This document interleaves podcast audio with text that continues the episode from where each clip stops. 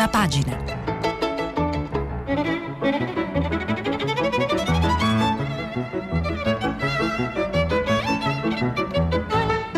Questa settimana i giornali sono letti e commentati da Luca Ubaldeschi, direttore del secolo XIX. Per intervenire telefonate al numero verde 800 050 333. Sms WhatsApp anche vocali al numero 335 56 34 296.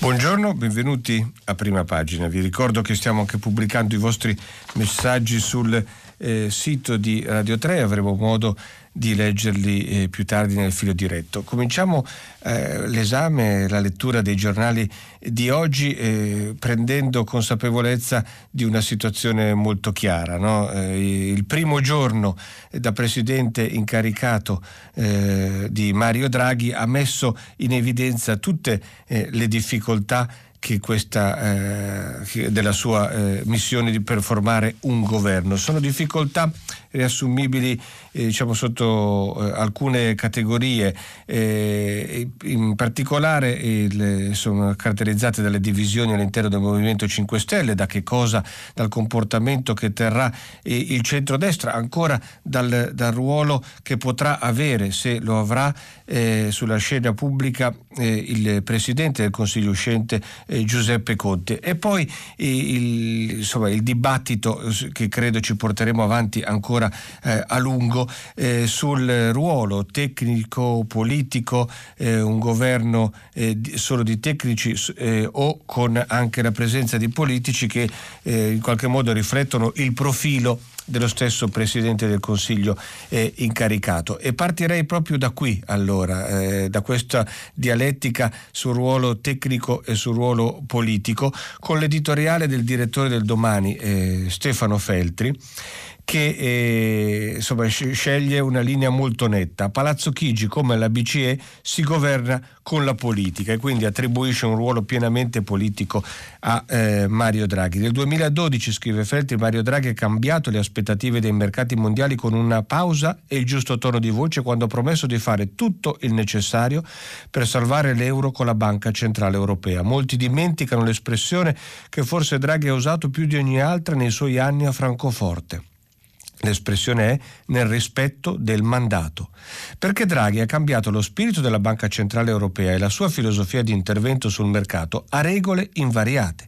I trattati sono rimasti uguali, eppure la BCE ha sostenuto alcuni stati, come l'Italia, più di altri, ha inventato nuovi modi di agire, è intervenuta per uniformare i rendimenti tra titoli di Stato e ha monetizzato il debito senza mai dichiararlo. Ora l'ex presidente entra nella politica italiana che è complicata almeno quanto l'Eurozona di dieci anni fa, prostrata da un senso di impotenza analogo a quello che dominava le istituzioni europee nel 2011. Superata la crisi finanziaria grazie anche alla spinta di Draghi, l'Unione Europea ha poi affrontato la crisi del Covid con un approccio diverso e anche un'efficacia maggiore. In Europa Draghi ha ottenuto quei risultati non in virtù di una superiore conoscenza tecnica e scientifica, ma con un approccio molto politico, di costruzione del consenso, di compromesso costante tra interessi diversi da allineare in nome di una visione comune e di nettezza nelle decisioni. Per questo entra nella politica italiana da politico, non da tecnico.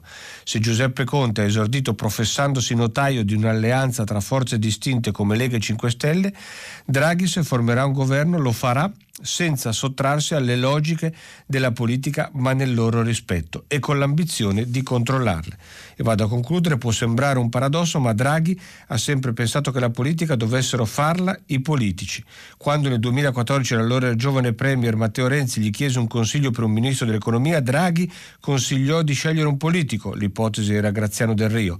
Negli ultimi anni da Presidente della BCE ha sempre chiesto a governi e parlamenti di fare la loro parte, cioè spesa pubblica per investimenti orientati alla crescita invece che alimentarsi a vivacchiare grazie ai rendimenti del debito pubblico tenuti artificialmente bassi da Francoforte. Qualunque forma prenda, insomma, un governo Draghi sarà un governo molto politico. E allora è interessante in questo dibattito eh, andare alla prima pagina del Corriere della Sera perché eh, per, per, leggere un, un intervento di, di, Mario Monti, il senatore a vita, ex Presidente del Consiglio, visto che eh, nella formazione, nella comparsa sulla scena politica di Mario Draghi eh, aleggia eh, il, il, precedente, fra gli altri, anche eh, del, del, governo, eh, del governo Monti.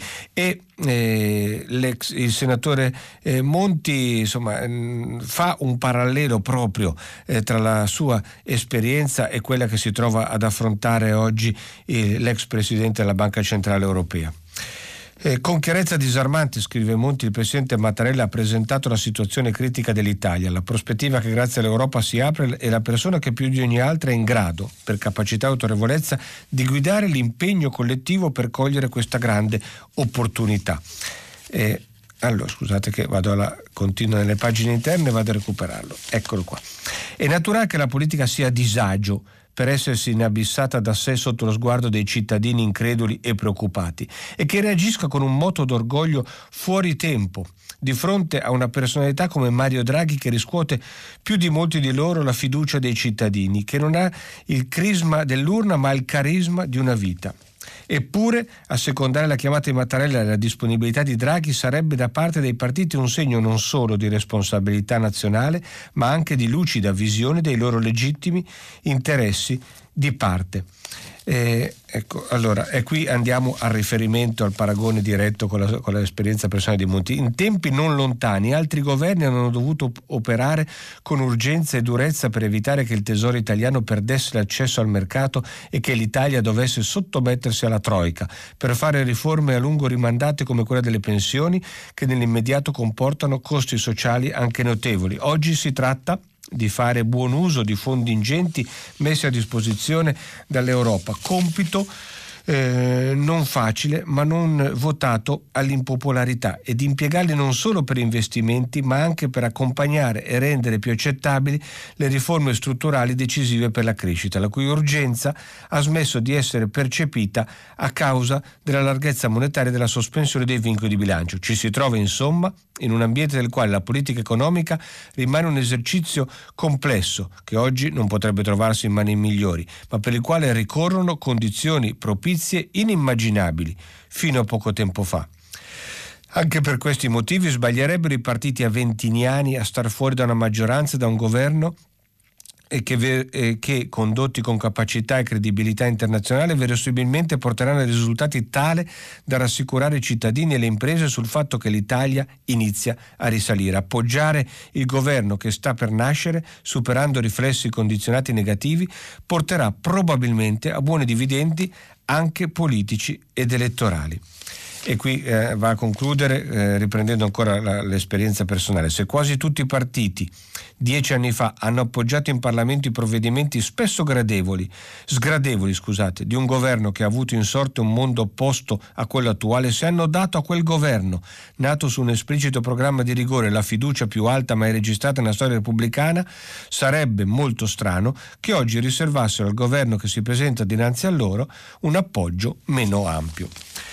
Ecco, allora, eh, questo ecco, il problema eh, tecnico, eh, tecnici e politici eh, insomma, affrontato direttamente eh, dai, dai, protagonisti mi sembra eh, molto interessante. E fra i protagonisti in questo crinale che porta dall'esperienza eh, del mondo dell'economia a quello della politica c'è da registrare anche l'intervento sul messaggero di Romano Prodi ex Presidente del Consiglio e ex Presidente eh, della Commissione europea, in cui eh, insomma, Prodi è molto netto nel definire questa l'ultima risorsa che abbiamo come Paese per non restare eh, emarginati. Prendo eh, solo un, un, estratto di un ragionamento molto eh, articolato che parte eh, ripercorrendo i punti toccati dal Presidente Mattarella eh, nel, nell'avviare questa svolta nella crisi e poi viene al ruolo e alla sfida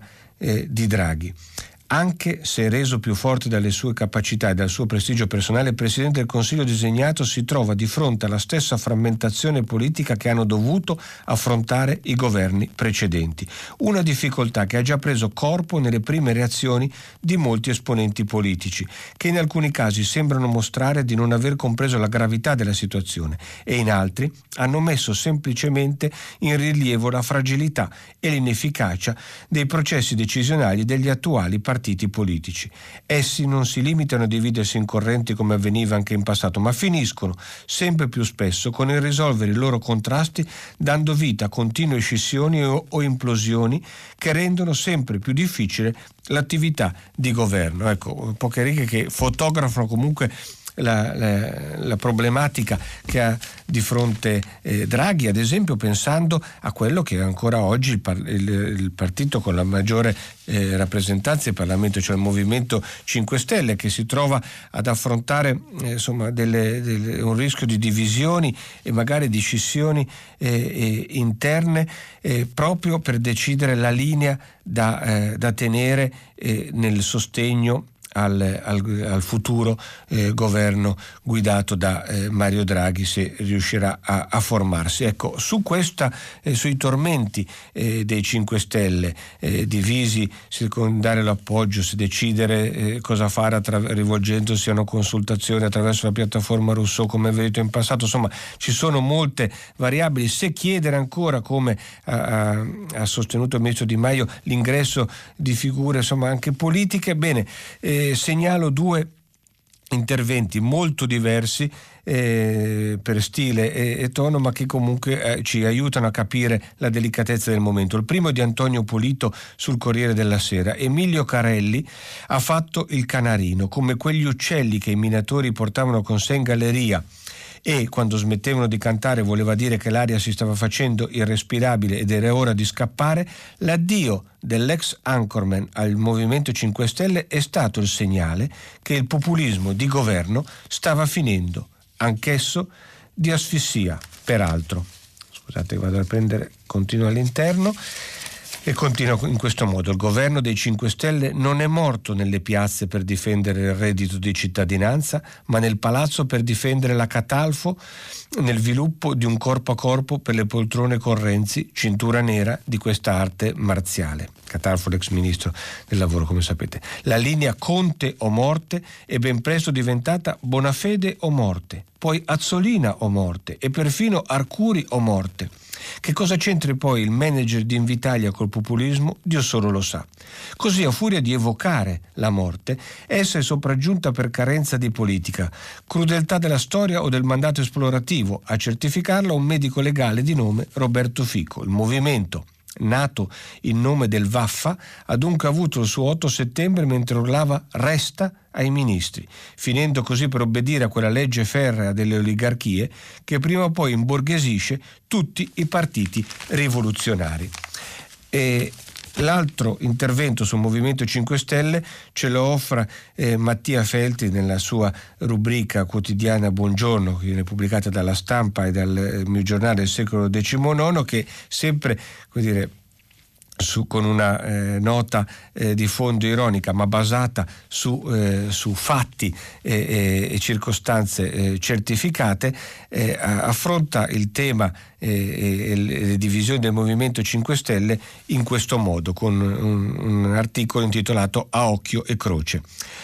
Rimane una sola domanda, ma è da far tremare i polsi. Ci staranno i 5 Stelle ad appoggiare un governo di Mario Draghi? Siamo andati negli archivi a cercare i più piccoli indizi. Allora, nel 2014 Beppe Grillo chiedeva che Draghi fosse messo sotto processo per aver portato i soldi pubblici alle banche europee. L'anno dopo lo accusava di rubare i soldi del welfare per i medesimi scopi. Nel 2017 Elio Lannutti, quello che crede che il mondo sia governato dagli ebrei, dai rettiliani e da Lucifero, diceva che Draghi è uno che taglieggiava le imprese per foraggiare i banchieri. Nel 2016 Luigi Di Maio ha invitato Draghi a facce Tarzan, Pochi mesi più tardi ha spiegato che Draghi usava il suo bazooka per dopare un sistema ormai finito e che avrebbe dovuto fare i conti con la realtà. Nel 2014 la sezione europea del movimento eh, ha definito Draghi una Mary Poppins suonata che tirava fuori dalla borsetta le solite vecchie ricette. Poco meno di un anno fa Alessandro Di Battista ha pregato Dio di scamparci Draghi con tutto quello che ha fatto all'Italia, prima dal Tesoro, poi dalla BCE. Nel 2015 i deputati del movimento con una nota hanno detto che Draghi dava risposte surreali, da maestrina, che era pieno di conflitto di interessi e che la, gest- la sua gestione della BCE era da cieco. Gli stessi deputati due anni dopo hanno aggiunto che Draghi era alla canna del gas, che il QE, cioè eh, QE, scusate, l'acquisto di titoli di Stato da parte della Banca Centrale per tenere basso lo spread, non serviva a niente e che Draghi non capiva un H di economia. Quindi, a occhio e croce, tutto a posto. Si fa sicuro, è la conclusione eh, di, di Felte. Allora, eh, si fa sicuro, eh, è una, una, certezza che non ha solo eh, Mattia Feltri, ma anche il eh, vice direttore dell'Huffington Post, eh, Alessandro De Angelis, eh, in un articolo in cui parla dell'ostacolo Conte per Draghi, ma alla fine arriva a, a delle conclusioni eh, in, molto nette. Dice e spiega il perché dell'appello di Dario Franceschini a 5 Stelle a Conte eh, di appoggiare insieme con il PD e l'EU questo tentativo di Maria Draghi. Scrive De Angelis, solo un loro sostegno riferito a 5 Stelle a Conte al governo consentirebbe di non consegnare alla destra il destino di Draghi e al tempo stesso di mantenere la prospettiva di un'alleanza giallorossa la cui fragilità anzi il cui collasso, è disvelato proprio dalla crisi del governo Conte, proprio perché non era un'alleanza politica, ma un accrocco rimasto in piedi solo col cemento della governabilità senza fine. Il governo nascerà, in qualche modo nascerà anche con un gioco di astensioni, dopo un giro di consultazioni col presidente incaricato, in cui ognuno andrà con una lista della spesa a cui vincolare la fiducia come un draghiter qualunque. La crisi ha cioè disvelato un mostro che in questi mesi ha covato sotto la cenere, riproducendo se stessa anche nel mutare del contesto, l'opposto dell'unità nazionale di sforzo e di spirito, altro che inciuccio che il momento richiede. Quindi anche eh, il, il, giornale online Huffington Post sicuro eh, della, della, nascita di questo eh, governo Draghi. L'altro aspetto eh, di cui diciamo prima, eh, un po' da risolvere eh, nelle, eh, per, il, per, capire le possibilità piene di successo del tentativo di Mario Draghi riguarda il comportamento eh, del, del centrodestra, eh, naturalmente. E su questo ci sono dire, un, due editoriali del direttore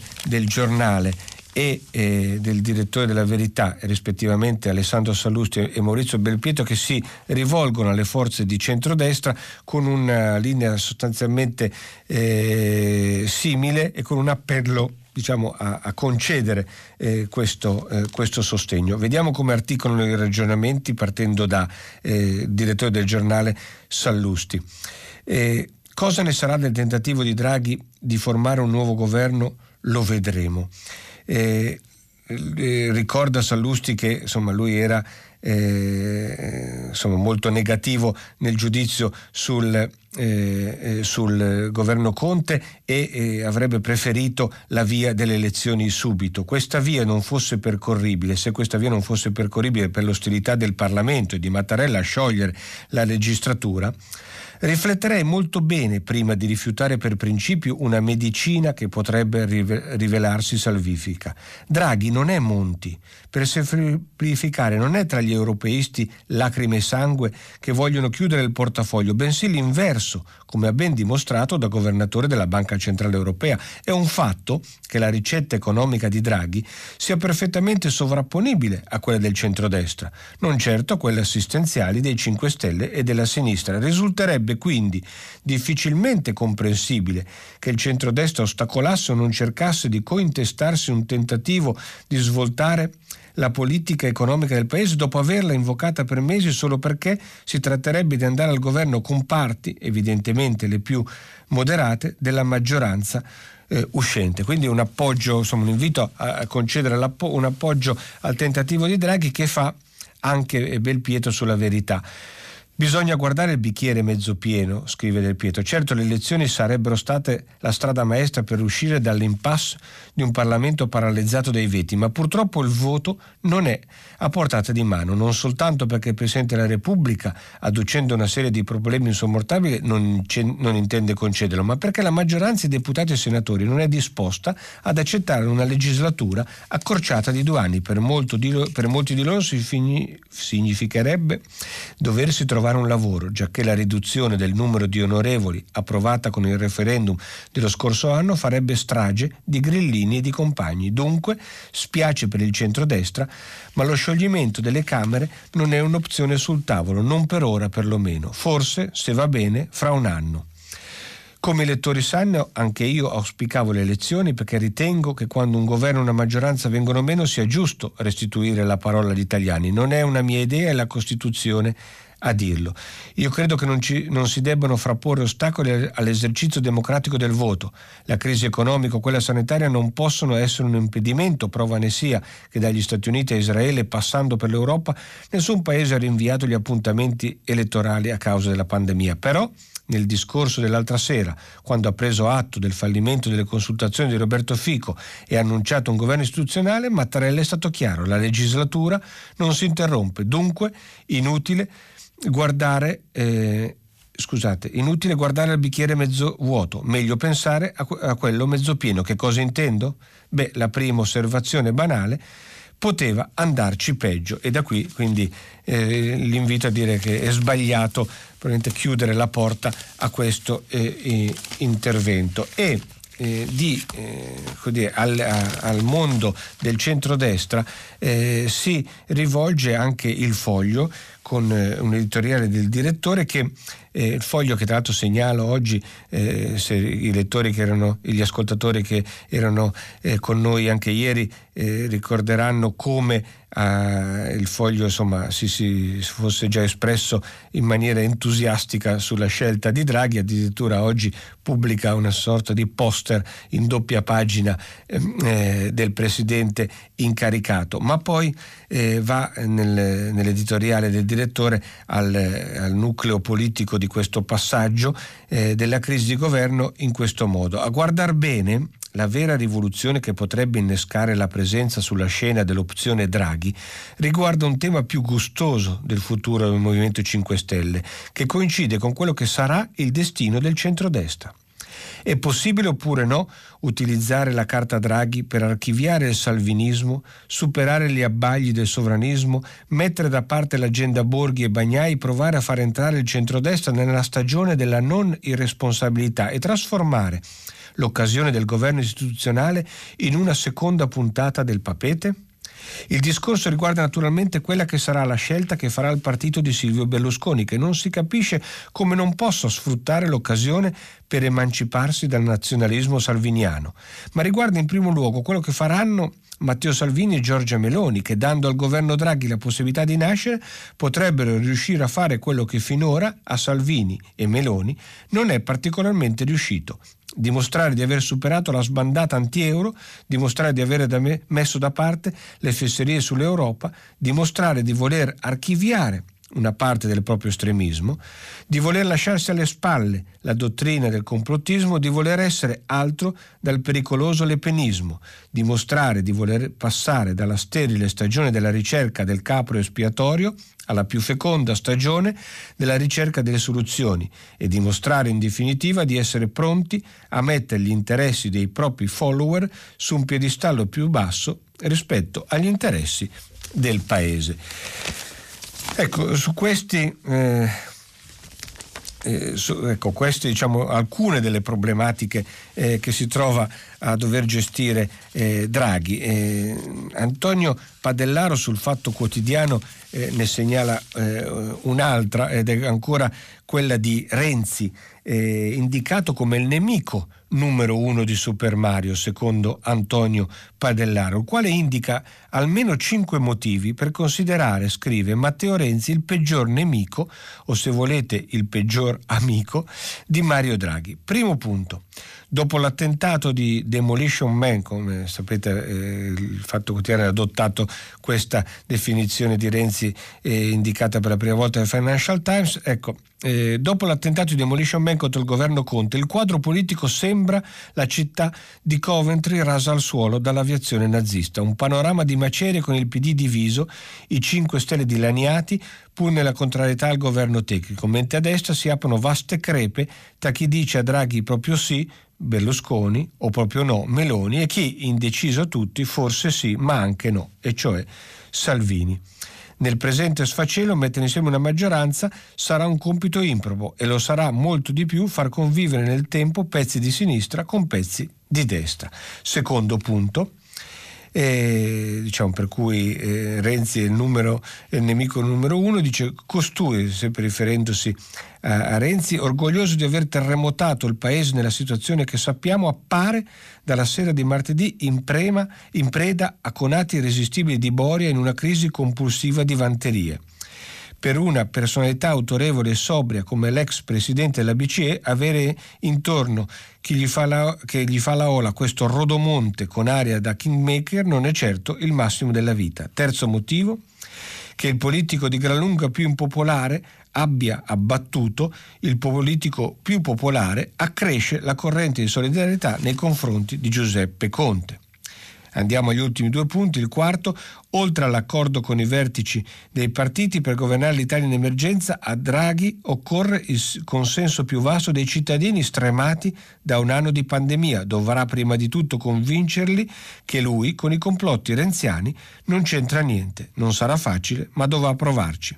Quinto e ultimo motivo per cui Renzi il nemico, sarebbe il nemico numero uno di Mario Draghi è del tutto evidente che l'ascesa al Quirinale tra un anno è un orizzonte legittimo di Draghi, classica personalità en reserve della Repubblica. Ricorrono in questi giorni le analogie di Super Mario con un altro banchiere centrale, quel Carlo Azeglio Ciampi, che da Palazzo Chigi salì al Quirinale. Nel campo dei supertecnici prestati alla politica c'è però un altro esempio e non proprio augurale quel Mario Monti che entrò Palazzo Chigi Papa e ne uscì cardinale e non aveva neppure un Renzi attaccato ai maroni, scusate l'espressione, che magari adesso pretende come cadò un ministero per Maria Elena Boschi.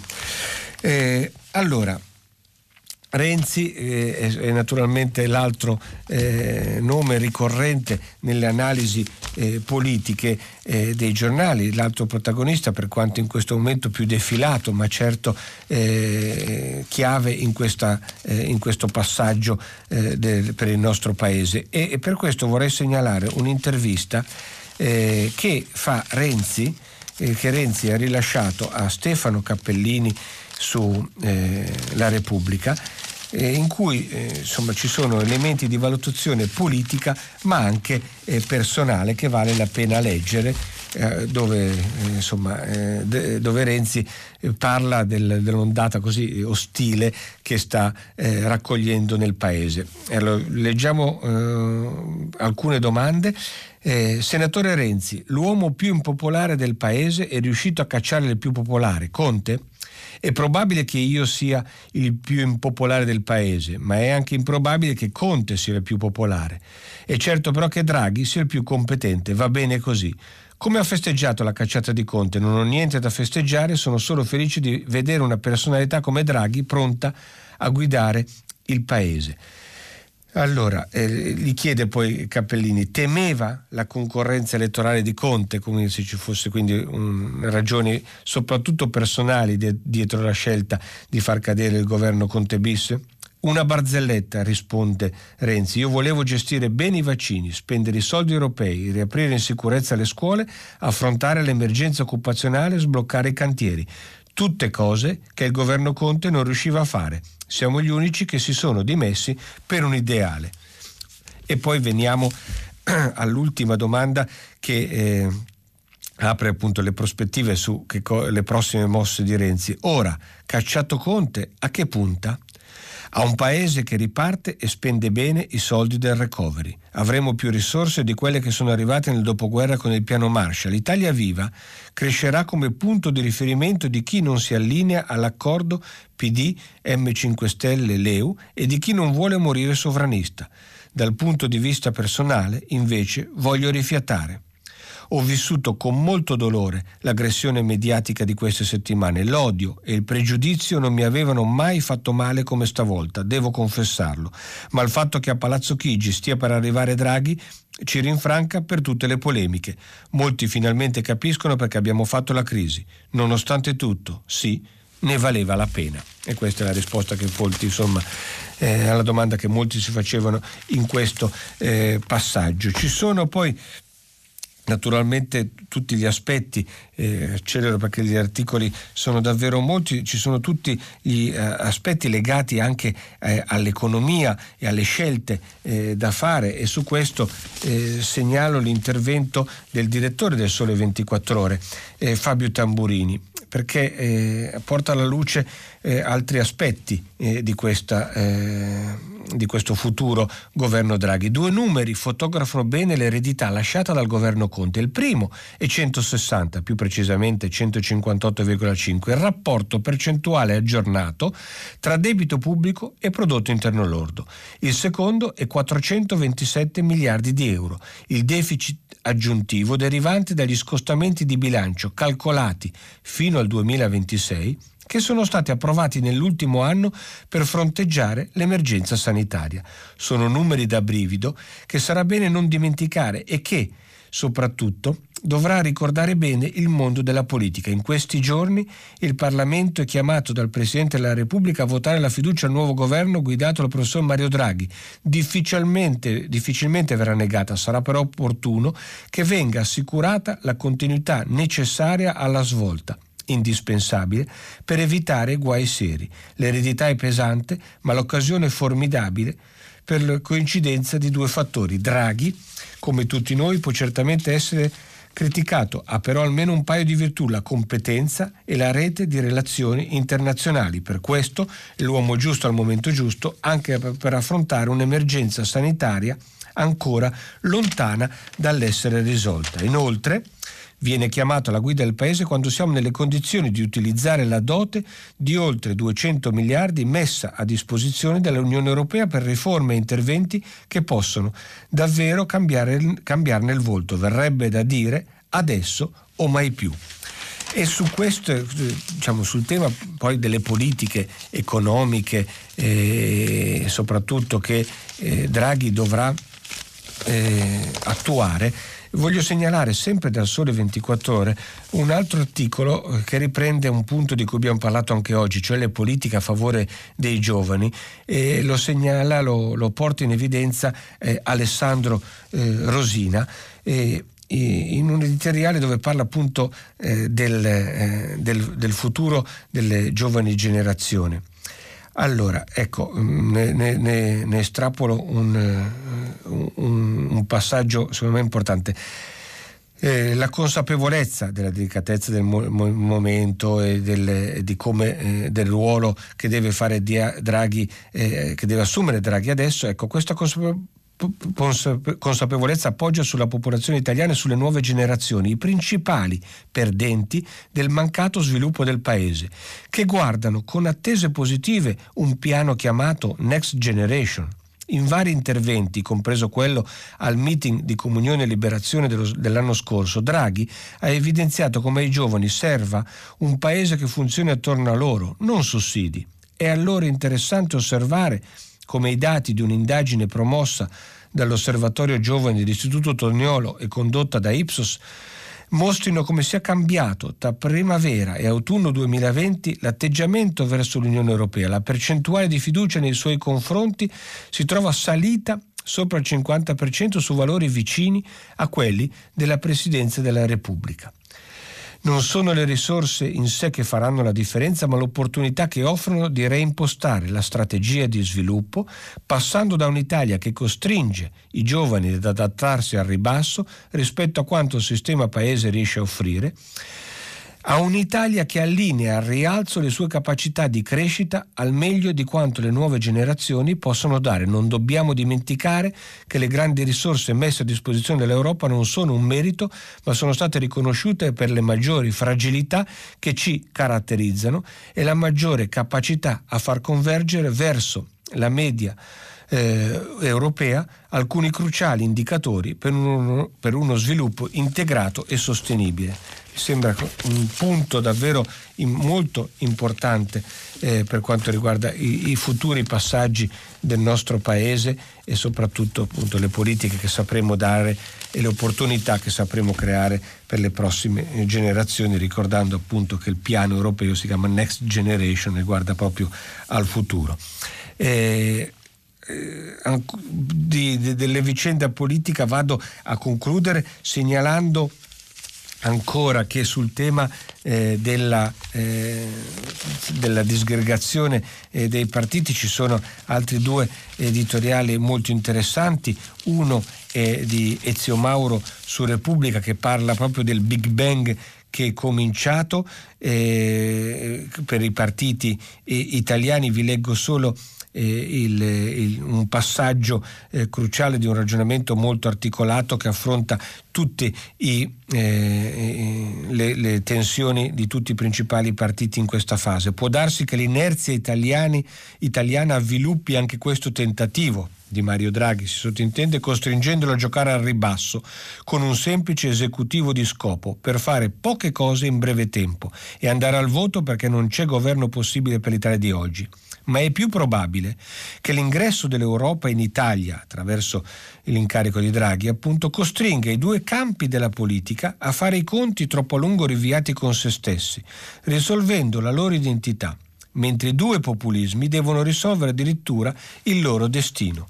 Il Big Bang è appena cominciato, dice Ezio Mauro, e di partiti, di analisi dei partiti, accusandoli per non aver difeso abbastanza la politica, eh, eh, ne fa eh, il, il filo conduttore del suo ragionamento eh, eh, Norma Rangeri nell'editoriale del manifesto intitolato proprio Se i partiti non difendono la politica. Ho tempo per leggervi solo eh, le prime righe di poche cose siamo sicuri. La prima è che siamo un paese commissariato, se vi ricordate già ieri si muoveva su questa linea eh, il manifesto, un paese che ha bisogno di governi del Presidente. Ogni volta che la situazione economica incontra momenti drammatici di svolta arriva, suo, arriva l'uomo solo al comando, meglio se dei poteri finanziari. E la seconda è che questa pioggia di miliardi di euro del Recovery Fund ha risvegliato forti, variegati, trasversali appetiti, a cominciare da quelli confindustriali passando per quelli mediatici. Infine, e fin dall'inizio, avendo come coagulo politico Renzi e Berlusconi, hanno avversato la maggioranza del centro-sinistra anomalo presieduta da Conte. Tuttavia, la campagna contro il governo ha potuto fare breccia non solo grazie al lavoro ai fianchi dello sfascia carrozze toscana, ma anche a causa della crisi dei partiti, diciamo pure del loro spappolamento, che reclamerebbe un generale mea culpa, considerando il grave colpo inferto all'autorevolezza della politica nella già debole considerazione dei cittadini. Adesso è probabilmente troppo tardi per cercare di rimettere insieme i cocci, ma ognuno dovrebbe quantomeno provare a fare autocritica. E questo insomma a, a molti probabilmente risuonerà nelle orecchie questo invito di eh, Norma eh, Rangieri. E andiamo ad affront- vedere gli altri temi importanti eh, che il, eh, i giornali riportano eh, oggi. ne segnalo in particolare eh, un paio. Uno eh, riguarda la vicenda eh, di eh, Zacchi, eh, Patrick Zacchi, lo studente egiziano, studente eh, all'Università di Bologna eh, in Italia. C'è un articolo molto, molto bello e molto efficace di Carlo Verdelli sul Corriere della Sera che, eh, di cui leggo soltanto eh, una parte perché insomma parla molto alle, eh, alla coscienza di tutti. Ma in fondo chi se ne frega di un ragazzo egiziano che da un anno se ne sta in carcere, in un carcere del Cairo senza processo e senza colpe, che si è appena preso altri 45 giorni di tortura, soffre d'asma ed è più che indifeso dal rischio Covid. Dispiace certo, ma abbiamo altre cose molto più importanti di cui occuparci e preoccuparci. E qui eh, cita la crisi di governo, la, eh, la crisi economica e la difesa dei posti di lavoro, la pandemia. Eh, salto l'elenco per arrivare eh, al punto visto che il tempo è, è, poco. La sorte infame di Patri Zacchi, sarebbe questa la conclusione, è l'ultimo dei problemi. Non è bello dirlo, ma ipocrita finge di negarlo. In realtà la violenza reiterata su quello straniero un po' ci riguarderebbe, visto che proprio straniero il ventottenne Zacchi non è. Per sette mesi è stato nostro ospite all'Università di Bologna, dove frequentava con eccellente profitto un master post laurea. E eh, tornato a casa per un saluto alla sua famiglia, non ha potuto darlo perché il 7 febbraio l'hanno Ca- 2020 l'hanno fermata al Cairo e da allora non l'hanno più rilasciato, accusandolo di essere un pericoloso oppositore del governo ed esibendo come prova dei commenti a favore dei diritti umani postati su Facebook per quel che conta una prova risibile e nemmeno dimostrata, ma l'Egitto di Rassisi ci ha abituato a qualsiasi peggio e la lacerante, la lacerante vicenda di Giulio Regeni, rapito e annientato dopo nove interminabili giorni, dovrebbe aver insegnato all'Italia che tipo di riguardo si riserva a un partner sì strategico ma per altri scopi, militari, eh, commerciali, politici. Protestate quanto volete, processate a casa vostra i carnefici di Giulio che tanto mai vi consegneremo, vendeteci a buon prezzo le vostre fregate, i vostri elicotteri da combattimento e fatevi gli affari vostri, che qui la legge a misura di chi comanda è la primavera araba di piazza Tahir, sbocciata nel 2011 appassita per sempre, polverizzata in carcere inumane come quella di Tora, dove in una cella senza letto e senza luce, trasfigurato rispetto alle fotografie di quando frequentava felici i suoi compagni di corso in Italia, si va spegnendo la speranza di un ragazzo egiziano che sognava soltanto di tornare a scuola da noi. E, e di ragazzi, eh, sul tema ragazzi resto, per segnalare un, un articolo eh, del, del, mio giornale, il, il secolo XIX, abbastanza inquietante come derivazione della questione Covid, perché è un rapporto di telefono eh, azzurro a proposito dei danni che eh, gli adolescenti hanno anche in conseguenza di questa eh, pandemia. Scrive Grazia Longo, No, non c'è soltanto la crisi economica tra le principali conseguenze del lockdown attuato per arginare il coronavirus. Uno dei problemi che più si impone negli ultimi mesi è il profondo disagio degli adolescenti. Da una ricerca di telefono azzurro emerge che sono aumentati a dismisura i tentativi di suicidio. Il, il suo ricorrente pensiero, la cosiddetta ideazione suicidaria, un'espressione insomma, non, non bellissima ma forse efficace, e gli atti di autolesionismo isolamento forzato, eccessiva didattica a distanza, convivenza difficile con i genitori, impossibilità di frequentare i coetanei, scatenano spesso fragilità che non tutti gli adolescenti sanno affrontare senza soffrire così tanto fino a cercare la morte. Le cifre fanno paura. Nel 2020 eh, al numero ascolto e consulenza 19696 di telefono azzurro, le chiamate per tentativi di suicidio sono state il 121% in più del 2019, 86 casi rispetto a 39. Quelle per ideazioni suicidarie costituiscono il 68% in più rispetto all'anno prima, 385 rispetto a 229. Le richieste di aiuto per gesti autolesivi sono lievitate dell'84% rispetto al 2019, 325 contro 177. Insomma una, una realtà che inquieta e preoccupa al di là di quelli che sono i problemi eh, sanitari. Sul Covid oggi si registra tra l'altro su tutti i giornali il via libera all'uso degli anticorpi eh, monoclonari che è importante ricordare perché può dare un'arma in più soprattutto in una fase iniziale della malattia per arginare la diffusione del eh, contagio. E eh, eh, vado a eh, concludere eh, prendendo un tema diciamo, che ci porta ai temi insomma, economici ma anche alla nostra eh, vita, alla nostra dimensione di utenti eh, digitali. Ce lo offrono le pagine di economia eh, di Repubblica con un articolo di Ettore Livini che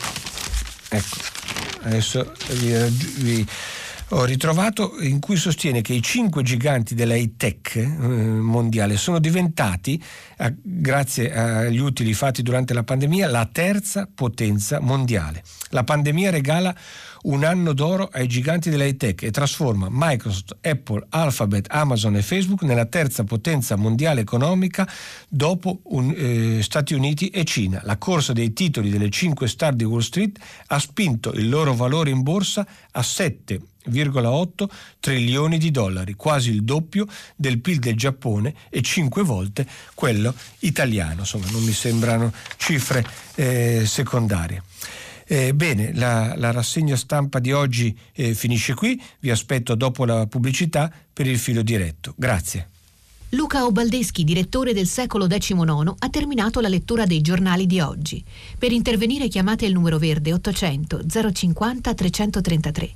Sms e WhatsApp anche vocali al numero 335 5634 296. Si apre adesso il filo diretto di prima pagina. Per intervenire e porre domande a Luca Obaldeschi, direttore del secolo XIX, chiamate il numero verde 800 050 333. Sms e WhatsApp anche vocali al numero 335 5634 296. La trasmissione si può ascoltare, riascoltare e scaricare in podcast sul sito di Radio 3 e sull'applicazione RaiPlay Radio. Arrivano molti messaggi eh, sempre intorno alle vicende eh, politiche. Ne segnalo alcuni come eh, Stefania, quelli di Stefania o come quelli di Laura che scrive da Piacenza perché riguardano eh, la legge eh, elettorale. No? Dice, mi aiutate a capire, dice Laura, come si svolgerebbero le elezioni senza una nuova legge elettorale, visto che si è sempre detto che dopo il referendum si sarebbe fatta? E Stefania dice, come si fa a dire che sono gli italiani ad aver eletto i nostri parlamentari? Ci si dimentica della legge elettorale che ci impedisce di scegliere i nostri rappresentanti. Speriamo che finalmente Draghi possa cancellare quest'altra vergogna italiana. È giusto ricordare eh, questi, eh, la necessità e i correttivi di una legge elettorale, perché eh, ricordo sempre, ieri parlavamo della fiducia no? che, c'è, che, c'è, tra eh, i rappresentanti politici, che deve esserci, e, e, e chi li, li, vota. Ebbene, eh, dopo il referendum eh, dello scorso autunno che ha ridotto eh, la, la, rappresentanza parlamentare sia alla Camera che al Senato, eh, molti leader delle forze che avevano sostenuto il referendum si erano affrettati a dire adesso subito la nuova legge elettorale per porre i correttivi necessari. Sono passati mesi e mesi, non è stato fatto niente, certo un'emerg- c'è un'emergenza sanitaria, ma c'era già anche in autunno ed è eh, insomma amaro conte- eh, prendere atto eh, di questa mancata rispondenza tra eh, le, le, le, promesse e, e, i risultati concreti. Sentiamo, passiamo alle telefonate. Pronto? Pronto, buongiorno. Buongiorno, chi parla? Buongiorno. Eh, sì, eh, mi chiamo Michele, Michele Portesotti, telefono da Padova. Certo. E niente, voglio intervenire a proposito naturalmente mi viene da dire della, della, situazione politica, cioè abbiamo davanti la più grande opportunità per ricostruire l'industria, le infrastrutture, i servizi di cui abbiamo bisogno. Secondo me è il momento che i politici guardino avanti, eh, tutti quelli che aspirano a governare il paese devono investire in questo progetto. Eh, pensiamo al dopoguerra, no? quando scrissero la Costituzione eh, hanno partecipato eh, tutti quelli che poi sarebbero stati acerrimi nemici politici, no? Beh, si sono accordati e sono riusciti a dare all'Italia la legge più bella che, che abbia mai avuto. Allora, siccome la democrazia è alternanza, per programmare periodi che superano la legislatura ci deve essere un impegno plurale, no? Quindi abbiamo bisogno dello stesso spirito che hanno animato i costituenti, cioè è necessario e anche giusto che eh, il piano di investimenti sia scritto da tutte le forze che nei prossimi 10 o 20 anni potranno essere, magari speriamo alternativamente, al governo del Paese. E quindi secondo me questo eh, incidente assurdo no? eh, che ha avuto il governo in carica per, per mano di una politica impazzita può e secondo me deve diventare l'occasione per cogliere le opportunità storiche che abbiamo davanti in modo ancora migliore. Cioè avere un governo eh, dove c'è contemporaneamente una destra liberale, una sinistra socialdemocratica permette di spingere per avere da un lato investimenti privati che adesso sono molto defilati e dall'altro un impegno serio per riformare l'amministrazione pubblica. Poi magari se ci sono partiti che rappresentano i giovani eh, possiamo mettere in primo piano meglio il diritto al lavoro delle nuove generazioni e delle donne ma anche rappresentanti forti che vengono da, da, dal sud, che abbiano a cuore il sud, è necessario per intervenire con opere e riforme eh, che, che, rilancino il sud. No? Quindi concludo, eh, con una specie di appello, se mi permette, cioè perché non si sprechi l'occasione irripetibile che abbiamo per dare al Paese un governo plurale, fatto anche di avversari futuri che oggi però si accordano per dar vita a una specie di, di costituente dell'economia, secondo me. Insomma.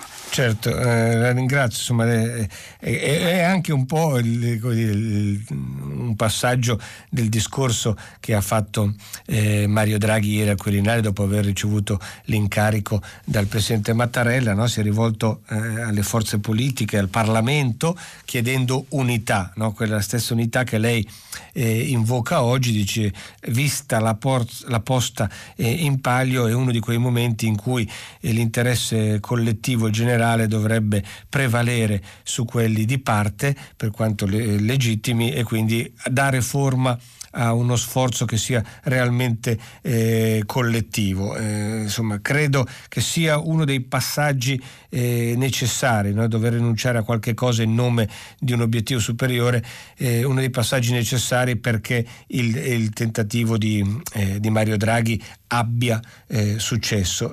Anche Enrico da Bologna in un messaggio appena arrivato dice sinistra e destra insieme per il bene del paese come il governo di Angela Merkel, la, la famosa grossa coalizione.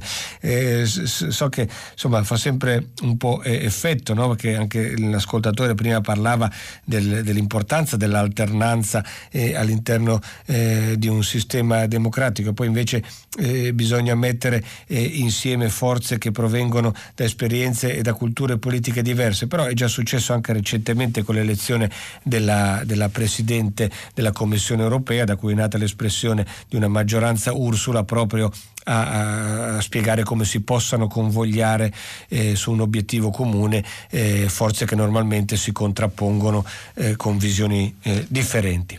Pronto? Pronto? Sì? Eccoci, buongiorno. Eh, il mio nome è Giorgio, io chiamo da Cornaredo, in provincia di Milano. Sì. Guardi, direi, lasciamo un attimo perdere Renzi, è una persona di valore modesto. Ecco, però proviamo a concentrarci su un problema grosso. Mi pare che noi sottovalutiamo in Italia questo grosso rapporto fra il debito che sta crescendo a tutto spiano ed il prodotto interno. Io scrivevo su questo ieri una mail ai figli e ne sottolineavo gli aspetti etici, cioè noi vi stiamo scaricando, noi anziani stiamo scaricando su voi figli e sui nipotini eh, eh, questo debito pubblico che cresce a dismisura. E sottolineavo così l'esigenza di sostenere Draghi perché cercherà di aumentare la produttività della pubblica amministrazione, delle aziende, ecco, così per aumentare il denominatore del rapporto. Ma sottolineavo anche che rispetto a noi anziani sarebbe il caso di aumentare un po' gli introiti dello Stato, cioè correlare le, il contributo alle spese mediche del Servizio Sanitario Nazionale, mantenere il Servizio Sanitario Nazionale diciamo omnicomprensivo assolutamente per tutti, però eh, legare il contributo, i ticket al nostro patrimonio, oltre che alla rente, quindi all'ISEE. Ecco, eh, dicevo cose di questo tipo, l'ho mandato questa mail stessa anche ad alcuni amici, fra cui un banchiere probo, anziano, ne esistono anche fra i banchieri, rari ma esistono. E questa persona mi rispondeva una cosa di questo tipo che mi ha un po' sorpreso. Dice Draghi è l'unico che può salvare l'Italia da un default immediato e da una rapida esclusione dell'Europa. La cosa mi ha un po' sorpreso per quanto io sul debito sia piuttosto attento. Sì. E per quanto mi ricordi che il 27 gennaio sul Corriere compariva un articolo dove un collaboratore della Merkel diceva ebbene noi in Germania dovremmo abbandonare quella clausola costituzionale, lo chiamano Schuldenbremse, quel, quel freno al debito che ci impone mh, sostanzialmente il pareggio di bilancio. Orbene, in questo contesto, pur con questa novità interessante dei tedeschi, di questo collaboratore della, della Merkel, secondo me non possiamo trascurare il fatto che il nostro debito è al 160% del PIL quindi bisogna atteggiarsi, sostenere ogni atteggiamento, ogni scelta di, di Draghi e della maggioranza che sperabilmente troverà per ridurre, per frenare assolutamente questo debito che non è tollerabile.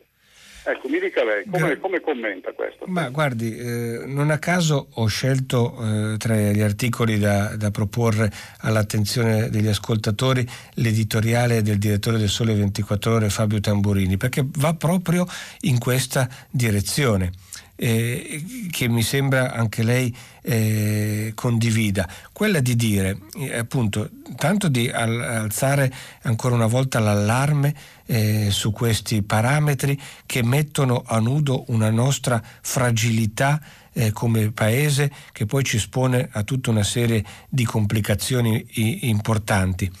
E, e, e soprattutto che questi parametri non devono essere intesi eh, come dire, qualche cosa che è nella nostra disponibilità maneggiare e, e dire, in qualche modo usare a seconda delle, eh, delle convenienze. Adesso arrivano eh, i soldi eh, dell'Europa, ci sono delle condizioni particolarmente eh, favorevoli per ottenere questi soldi, prendiamoli, spendiamo e, e avanti così. No, non è assolutamente eh, così. Io credo che eh, lei abbia molta ragione nel dire che, eh, che queste politiche eh, eh fondamentali di cui si dovrà occupare eh, Draghi e poi vedremo con chi con quali altre personalità eh, si impegnerà per usare i, i, fondi europei. Ecco, questi serviranno a sviluppare le politiche che anche lei ricordava e a riuscire a mettere in, in più in, in, al lavoro, in moto il nostro sistema imprenditoriale per creare quelle risorse che ci possono permettere poi di eh, abbassare eh, il nostro calare, il nostro debito e rientrare in parametri che ci consentano un, un, una prospettiva migliore, soprattutto per perché e anche qui mi riallaccio al discorso che facevamo prima, eh, io sono molto d'accordo con lei, avendo anch'io dei figli, eh, che eh, non possiamo in qualche modo prendere, eh, caricarci di un debito ulteriore con, con, la prospettiva che tanto poi lo lasceremo eh, a qualcun altro. Questo qualcun altro sono i nostri figli, questo qualcun altro è il futuro del nostro paese mi sembra il suo un richiamo alla responsabilità da non dimenticare in questo passaggio. Pronto? Pronto, buongiorno. Buongiorno.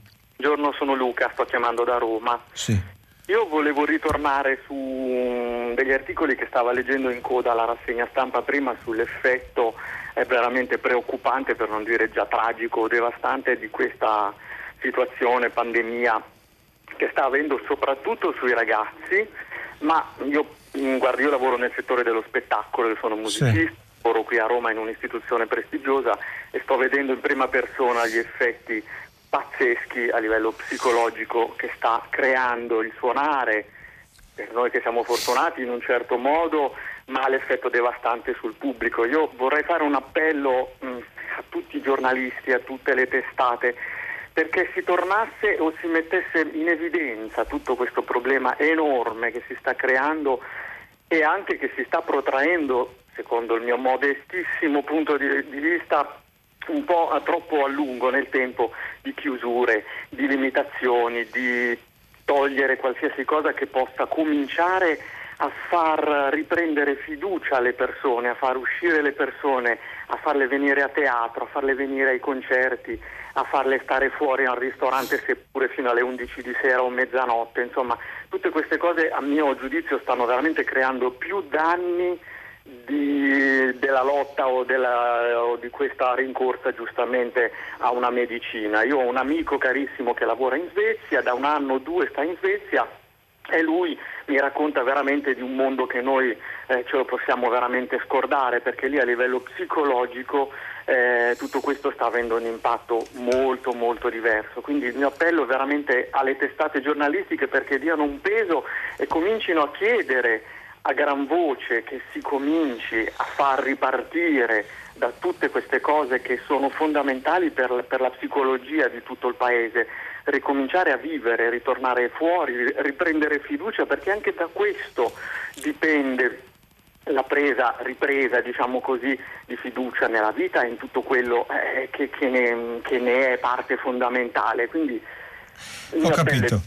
No, l'ho capito, la ringrazio perché è un, è un tema eh, che mi trova molto eh, sensibile, perché eh, eh riguarda dire, gli effetti eh, chiamiamoli secondari o del secondo tempo di questa pandemia, no? mentre eh, giustamente eh, ci occupiamo in prima battuta di tutto quello che è l'intervento e la cura medica, eh, quindi le, la dimensione sanitaria di questa emergenza che, che vediamo misuriamo anche concretamente, eh, probabilmente facciamo più fatica a considerare quali possono essere gli effetti sociali di più lungo periodo che una fase come questa a cui non eravamo né abituati né preparati, mi riferisco all'isolamento, ecco che cosa potrà eh, produrre. Eh, mi fa piacere che abbia ricordato l'articolo che ho citato a proposito delle difficoltà degli eh, adolescenti, ma certo la mancanza di socialità è qualcosa che può creare a lungo andare eh, un, non solo un impoverimento eh, culturale, ma eh, dei danni danni alla nostra dimensione relazionale che non, non credo eh, debbano essere sottovalutati.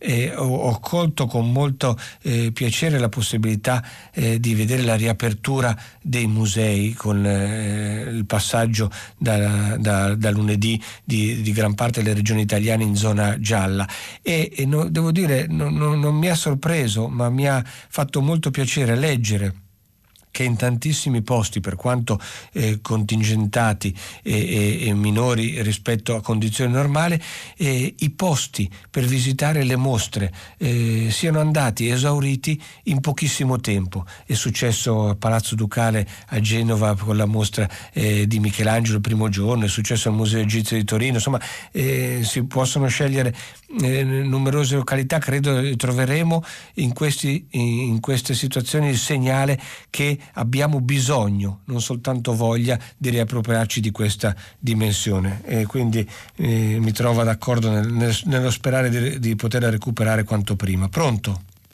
Eh, buongiorno, sono Alessio da Bologna. Buongiorno. Volevo chiederle gentilmente se non ritiene che i modi con cui adesso i partiti col nuovo incarico a Draghi devono dimostrare coesione e evitare vecchi schieramenti, steccati, eccetera, sia quello di dimostrarsi, e al limite anche cinicamente ragionando, conviene al rispettivo elettorato di ognuno dei partiti, dimostrarsi in grado di spendere meglio i soldi pubblici, 209 miliardi, quindi dimostrare coi fatti nelle proposte a Draghi, incaricato del nuovo Premier, di volerli spendere non a pioggia, non in modo assistenziale, l'edilizia non per cementificare il paese ma per ristrutturarlo e quindi spianare la strada a che Draghi eh, investe i soldi per quelle cose che non sono elettorali a breve, l'antifrana, l'antisismico, i rimboschimenti, le tubazioni con l'abrodo degli acquedotti, il parco mezzi pubblici energivoro perché sono vecchi. Ecco, tutte queste cose qua che non sono esattamente clientelari, non stimolano il voto immediato al partito che di volta in volta le, le propone, potrebbero anche dare la stura a che eh, vengano oltre che stanziati anche erogati 209 miliardi che sappiamo tutti che vengono erogati soltanto se sappiamo dimostrare all'Europa no? e concludo eh, di saperli spendere ma non solo con degli efficienti piani di spesa ma anche con le riforme perché ormai anche se questo non è stato molto amplificato dai media l'Europa da che ce li ha stanziati ce l'ha detto in tante salse che non basta eh, dimostrargli che sappiamo spenderli ma anche che dobbiamo fare delle riforme collegate, quindi ad esempio nella giustizia non basta, non va bene assumere un po' di cancellieri, ma bisogna informatizzare, eccetera. Certo. Eh, e l'ultima cosa, sì. spero, ecco questa è una pia speranza, che la scuola superiore amministrativa francese, che a livello di responsabili locali, regionali e nazionali è tra le prime nel mondo, venga usata anche per elevare il livello medio dei burocrati, dei sindaci e degli assessori italiani che alle volte magari potrebbe avere un pelino bisogno di masticare con lo Zoom da remoto questa scuola amministrativa. Lei si riferisce all'ENA, la scuola di amministrazione? Eh, adesso non, sì, non sì, mi ricordo, può darsi certo che, che, che, ha for- che ha sì, cosa, sì. Eh, che ha formato insomma, non soltanto eh, amministratori ma poi diventati anche politici o presidenti eh, della, eh, della, Repubblica in Francia. Allora, eh, ha, trovato, ha toccato diversi punti. Beh, per quanto riguarda la capacità adesso dei partiti di usare bene i soldi, ecco, eh, se c'è Mario Draghi è proprio perché i partiti evidentemente non, eh, non, si, sono, non si, sono, rivelati capaci eh, di, eh, affront- di, di, sviluppare un soddisfacente piano eh, di utilizzo dei fondi eh, europei, al di là delle dimensioni eh, personali e al ruolo di Renzi, le rivendicazioni di cui abbiamo parlato e ancora parleremo, c'è eh, un fatto riconosciuto che il, la prima versione, eh, la prima bozza secondo eh, Conte, il, l'ex Premier Conte, eh, o anzi il Premier che ancora in carica, e il, eh, invece secondo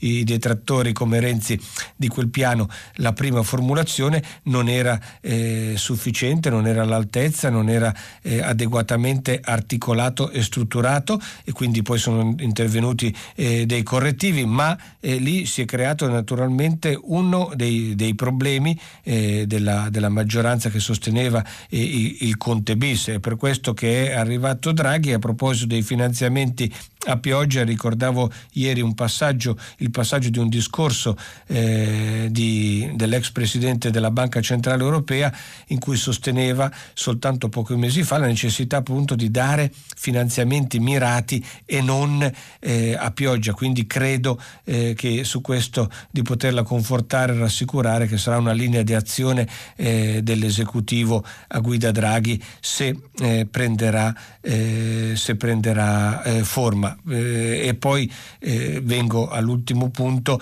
eh, la certezza dei tempi è un elemento, un ingrediente essenziale eh, questi, per poter beneficiare di questi fondi europei. Sappiamo come eh, dalla, d'altra parte rappresenti uno dei più gravi problemi italiani, quello di non avere, nelle, per quanto riguarda anche le opere pubbliche, una, un rispetto eh, dei tempi rigoroso, eh, rappresenterà per il nostro Paese una sorta di, di prova eh, di maturità eh, perché dobbiamo assolutamente migliorare su questo fronte se eh, non vogliamo che questi soldi eh, che, eh, di cui abbiamo eh, ora la possibilità di disporre ci vengano invece poi revocati perché non siamo in grado di metterli a terra in maniera efficace e in tempi precisi.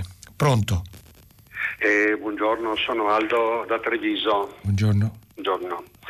Mi permetto di fare una considerazione preliminare, si tratta di questo. Io questa crisi dire, di governo eccetera, la vorrei inserire in, in un ambito eh, temporale un po' più lungo, vorrei partire da Ciampi, da Monti, ultimo Draghi, 1993-2021. Sono 30 anni. Sono 30 anni che a un certo punto al governo corrente, diciamo, uh, di deputati e senatori che tentano di fare del loro meglio, alla fine vengono chiamate tre persone che sono economisti ed europeisti. Ci sarà un motivo, eppure cominciamo già eh, a sentire alcune, alcune reazioni dove sembra che il malato sia, sia Draghi eh, invece di considerarlo come un chirurgo. E dall'altra parte mh, bisogna anche ricordare che mh, questa sorta di disastro verso il quale è stato condotto il Paese è stato realizzato sia da formule di centrodestra che di centrosinistra. Allora, un economista ragiona per programmi con obiettivi di breve, medio e lungo periodo. Allora bisogna rilanciare la politica economica per i posti di lavoro e non distribuire soldi a pioggia con spese correnti, ma fare investimenti. Politiche territoriali tenendo in considerazione che abbiamo mezzo paese disastrato con la montagna. Politiche sociali e sanitarie. Quindi bisogna rimettere al centro un concetto che di ripresa dal punto di vista quantitativo dello sviluppo ma questa volta non si può più continuare a perseguire obiettivi di natura quantitativa, ma bisogna perseguire obiettivi di natura qualitativa, quindi bisogna far progredire questo Paese. Allora, sembrano discorsi tanto difficili, ma io mio nipotino che ha nove anni e fa la quarta elementare, ieri ho spiegato la differenza che c'è tra reddito, consumo, risparmi, investimenti e debito pubblico e le assicuro che ha capito. Allora, eh, circoscrivere la riflessione attorno al fatto che l'Istat l'altro giorno ha detto che il PIL in un anno è calato del 9%, vuol dire fare una considerazione solo di breve periodo. Qui abbiamo una, un'analisi da fare sotto che è di natura strutturale, strutturale e, e, e questi parlamentari devono, devono, partire da questo esame di coscienza sulla parte di disastro che hanno contribuito a realizzare. Non è più possibile, bisogna uscire ormai da, da, da, da questo, questo equivoco. Devono, devono, devono, pre, devono, prendersi le loro responsabilità, non arrivare ad un tavolo di trattativa con atteggiamenti arroganti. Aldo, eh, mi ha colpito un punto del, del, suo intervento per il quale la ringrazio, che mi sembra vero cruciale, no? eh, dove lei dice occupiamoci della qualità no? qualità degli interventi, qualità del paese, non più della quantità, visto che siamo nelle condizioni in cui la quantità, a partire dalla quantità di risorse disponibili, eh, non è eh, l'emergenza, le risorse ci sono, eh, possiamo usarle. Il punto, sono d'accordo con lei, è proprio è quello della qualità, eh, perché questa farà la cifra della nostra prossima eh, stagione come, come Paese, il modo in cui riusciremo a usare questi soldi eh, ci dirà che paese potremo essere. E che, che, paese potrà avere eh, il suo nipotino e tutti gli altri eh, giovani che meritano eh, di avere un, un, meraviglioso paese non solo a parole come lo, lo descriviamo sempre ma anche nelle, nelle possibilità. E su questo eh, davvero mh, mm, mi sembra che non eh, se lo mettiamo come il primo punto di un programma per le forze politiche che si stanno riunendo anche in, queste, in, questi minuti, in queste ore per decidere le mosse, eh, diciamo che forse potremmo essere un più eh, avere un po' più di fiducia e avere un po' più di, di, di speranza di poter fare questo, questo, questo diciamo, chiamiamolo salto di qualità, di cui comunque abbiamo eh, bisogno perché, perché insomma, la situazione è stata descritta drammatica, tragica, eh? non sono termini eh, esagerati perché richiedono davvero una prova di qualità di questo, di questo tipo. Sul, eh, su questa fase politica continuano ad arrivare molti eh, messaggi. E, e, e, per questo eh, mi riferivo a, a, all'intervento di Aldo anche leggendo eh, quello che eh, ci scrive Daniela, vorrei dire che sono sconcertata dalla tiepidezza con cui è stato accolto Draghi dai politici. Per mesi l'opposizione ha fatto il suo nome come valido sostituto di Conte e adesso si arroccano sulle loro posizioni. La triste sensazione che sia che dell'Italia non importi nulla. No, ecco, questo è quell'atteggiamento che bisogna evitare. Siamo stanchi, siamo sfiduciati, ma c'è bisogno che ancora nel Paese ci sia la voglia di difendere e di tutelare eh, questo questo, eh, questo paese. Altri, altre, altri, messaggi, il debito pubblico, scrive Stefano, viene sempre usato come uno spauracchio, uno Stato non è un'impresa, non deve fare utile, se necessario, e questo è il caso, deve fare debito senza ripagare, il problema è che abbiamo abdicato alla sovranità eh, monetaria, il problema, aggiungo io Stefano, è che abbiamo anche fatto tanto eh, debito in maniera dire, eh, un po' dissennata in passato e questo adesso pesa sulle nostre, eh, sulle nostre spalle. Pronto? Oh? Sì? Buongiorno, sono Anna. Buongiorno. Volevo riallacciarmi a una telefonata di ieri di una signora che aveva espresso dei concetti interessanti riguardo alla democrazia. La democrazia nella quale stiamo vivendo è una democrazia malata, perché una mal- democrazia priva di di sostegno ideale, di sostegno ideale, quindi una democrazia rappresentativa, ra- rappresentata, eh, Gentile la chiama recitativa. E quindi eh, naturalmente noi ogni giorno siamo in questo stato, come in uno stato di di, di, nevrosi, di, nevrosi, che attanaglia il singolo cittadino fino al più eh, autorevole cosiddetto politico, perché eh, praticamente i politici sono in uno stato di insensatezza, non, non riescono a, a, venire fuori dai loro egoismi e, e quindi ci, ci, la, ci, lasciano allo sbarazzo, c'è poco da fare. A questo punto ehm, è, è, è, importante eh, rifarci all'insegnamento di Saramago che in cecità praticamente ci fa, ci fa, la diagnosi che va bene anche per ora perché noi siamo avvolti da questa cappa di nevrosi. Allora diciamo che eh, Saramago ha fatto la diagnosi e possiamo dire che la terapia ce l'ha data Camus nella peste perché ci ha invitato all'impegno dalla disperazione si esce con l'impegno e questo è, è, è ben rappresentato, detto e agito dal Presidente Mattarella, il quale nel mare, della, di, nel mare opaco di questa cecità, di questa nevrosi, ha gettato la rete della sua saggezza. Gra- e quindi no. solamente, sì, solamente impegno e responsabilità, ce lo sta dicendo da tanto tempo ce lo diciamo tutti quanti, ma invece di, eh, di, di fare questo eh, ci, ci, ancoriamo agli egoismi dai piccoli ai grandi e, e stiamo in uno stato di stallo di democrazia malata.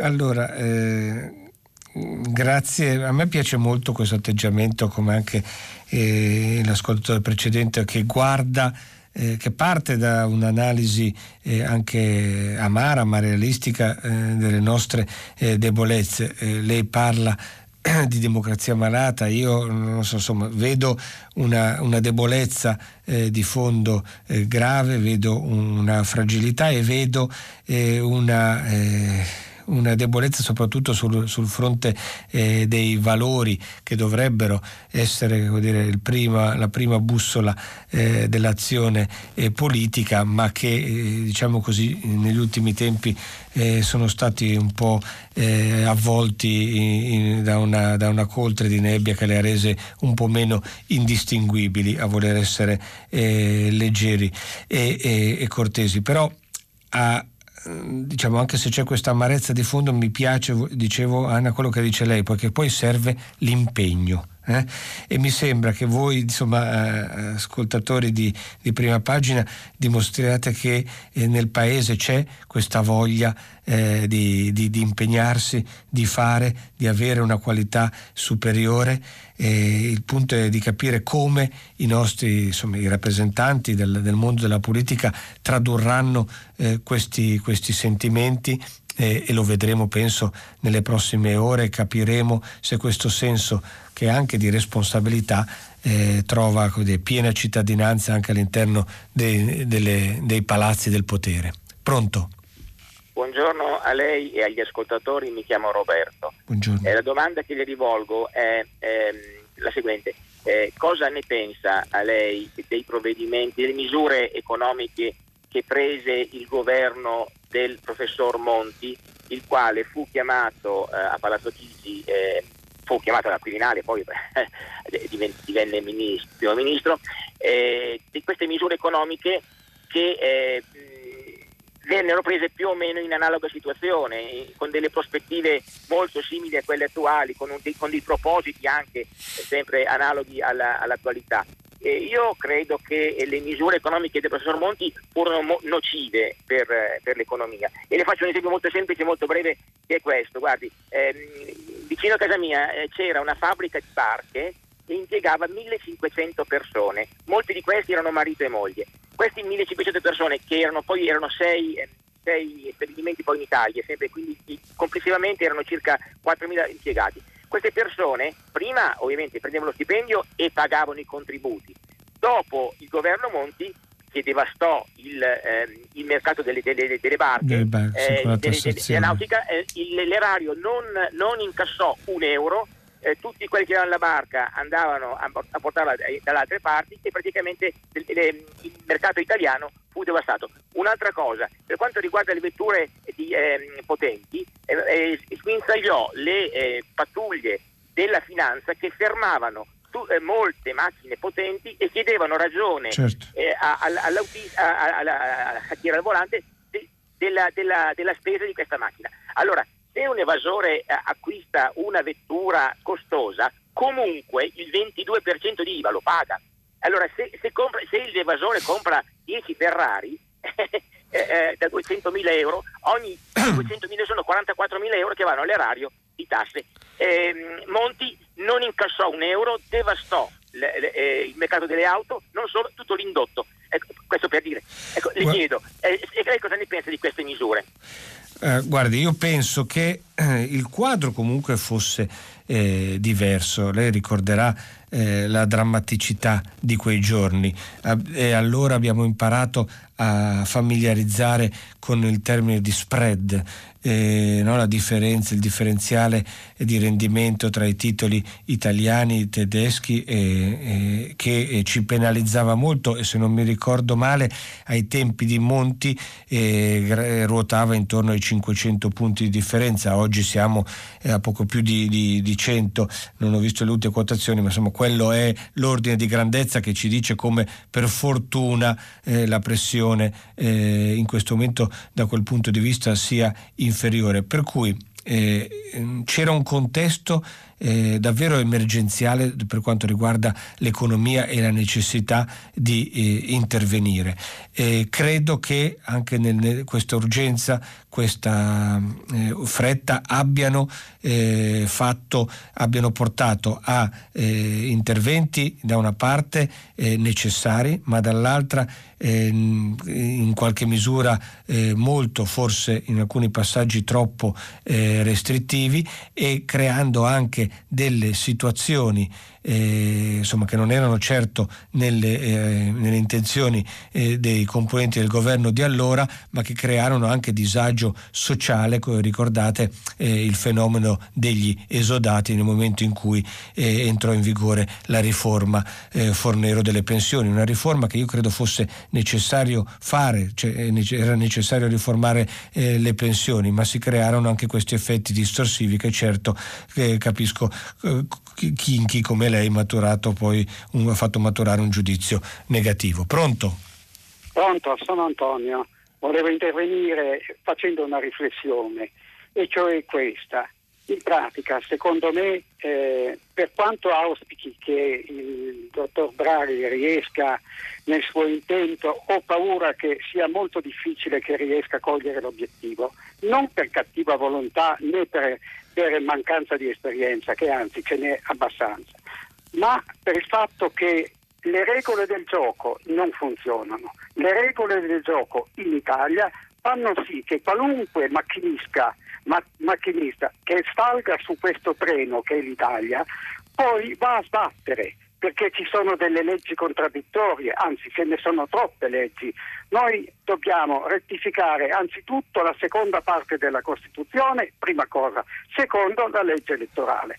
Se noi non semplifichiamo le regole del gioco, qualunque macchinista salga su questo treno va a sbattere. Penso questo. Grazie. Grazie. Allora, eh, come atteggiamento io voglio che prevalga quello dei, dei precedenti ascoltatori che eh, non, non, hanno una, una, una, previsione così eh, negativa, ma credo che di fondo anche lei eh, insomma, voglia che si augura che il tentativo eh, di Draghi funzioni e non, non, deve essere andare a sbattere una, una condizione dire, quasi scontata. Eh, sono d'accordo con lei che la, riforma della legge elettorale è un punto, dire, una di quelle precondizioni su cui bisognerebbe davvero fare eh, chiarezza. Io eh, dire, sono eh, ahimè un po' così dibattuto perché per mia così, eh, formazione e e interesse sarei più per una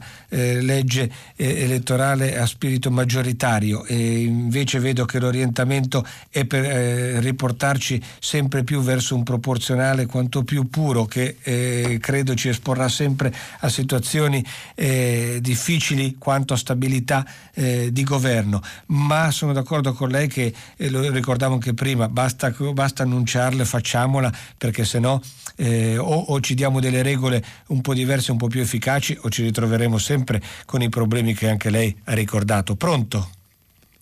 Pronto? Sì? Sì, buongiorno, eh, mi chiamo Stefano, chiamo da Torino sì. e sarò breve. Eh, io ieri sera seguivo un po' quello che succedeva eh, e quello che parte della classe politica attuale eh, eh, sta, sta, dicendo, diciamo le remore che hanno discorso di un governo a guida Draghi, eh, sul fatto che il governo eh, debba essere politico, certi tirano in ballo ancora la leadership di Conte, ma io mi domando, ma come fanno a essere così miopi, tutti, un po' tutti, eh, però eh, da, da, non capire che allo stato attuale delle cose, vista la prova che hanno dato, eh, come fanno a non capire che, che, l'unica chance di redenzione che hanno sarebbe appoggiare questa, questo governo eh, o comunque questa fase eh, e, e lasciare che Draghi eh, possa fare il suo dovere. A me sembra una cosa di, di, una, okay. cioè, di una, semplicità disarmante, eppure Grazie. che abbiano, non la capiscano. No, Stefano, guardi, eh, io voglio ancora credere che, che la capiscono, eh, mi, comprendo bene eh, il suo stato d'animo, ma ritroviamoci qua anche domani, nei prossimi giorni, eh, con la speranza di vedere che ci, ci, saranno dei segnali che vanno nella direzione di dimostrarci che i partiti politici lo, lo, hanno, lo hanno, capito. Questo è l'augurio con cui ci lasciamo oggi. Il eh, filo diretto finisce qui. Dopo il giornale radio Edoardo Camurri conduce pagina pagina 3 a seguire le novità musicali di primo movimento alle 10 come sempre tutta la città ne parla, approfondirà un tema posto da voi ascoltatori. Potete riascoltarci sul sito di Radio 3. Grazie e buona giornata.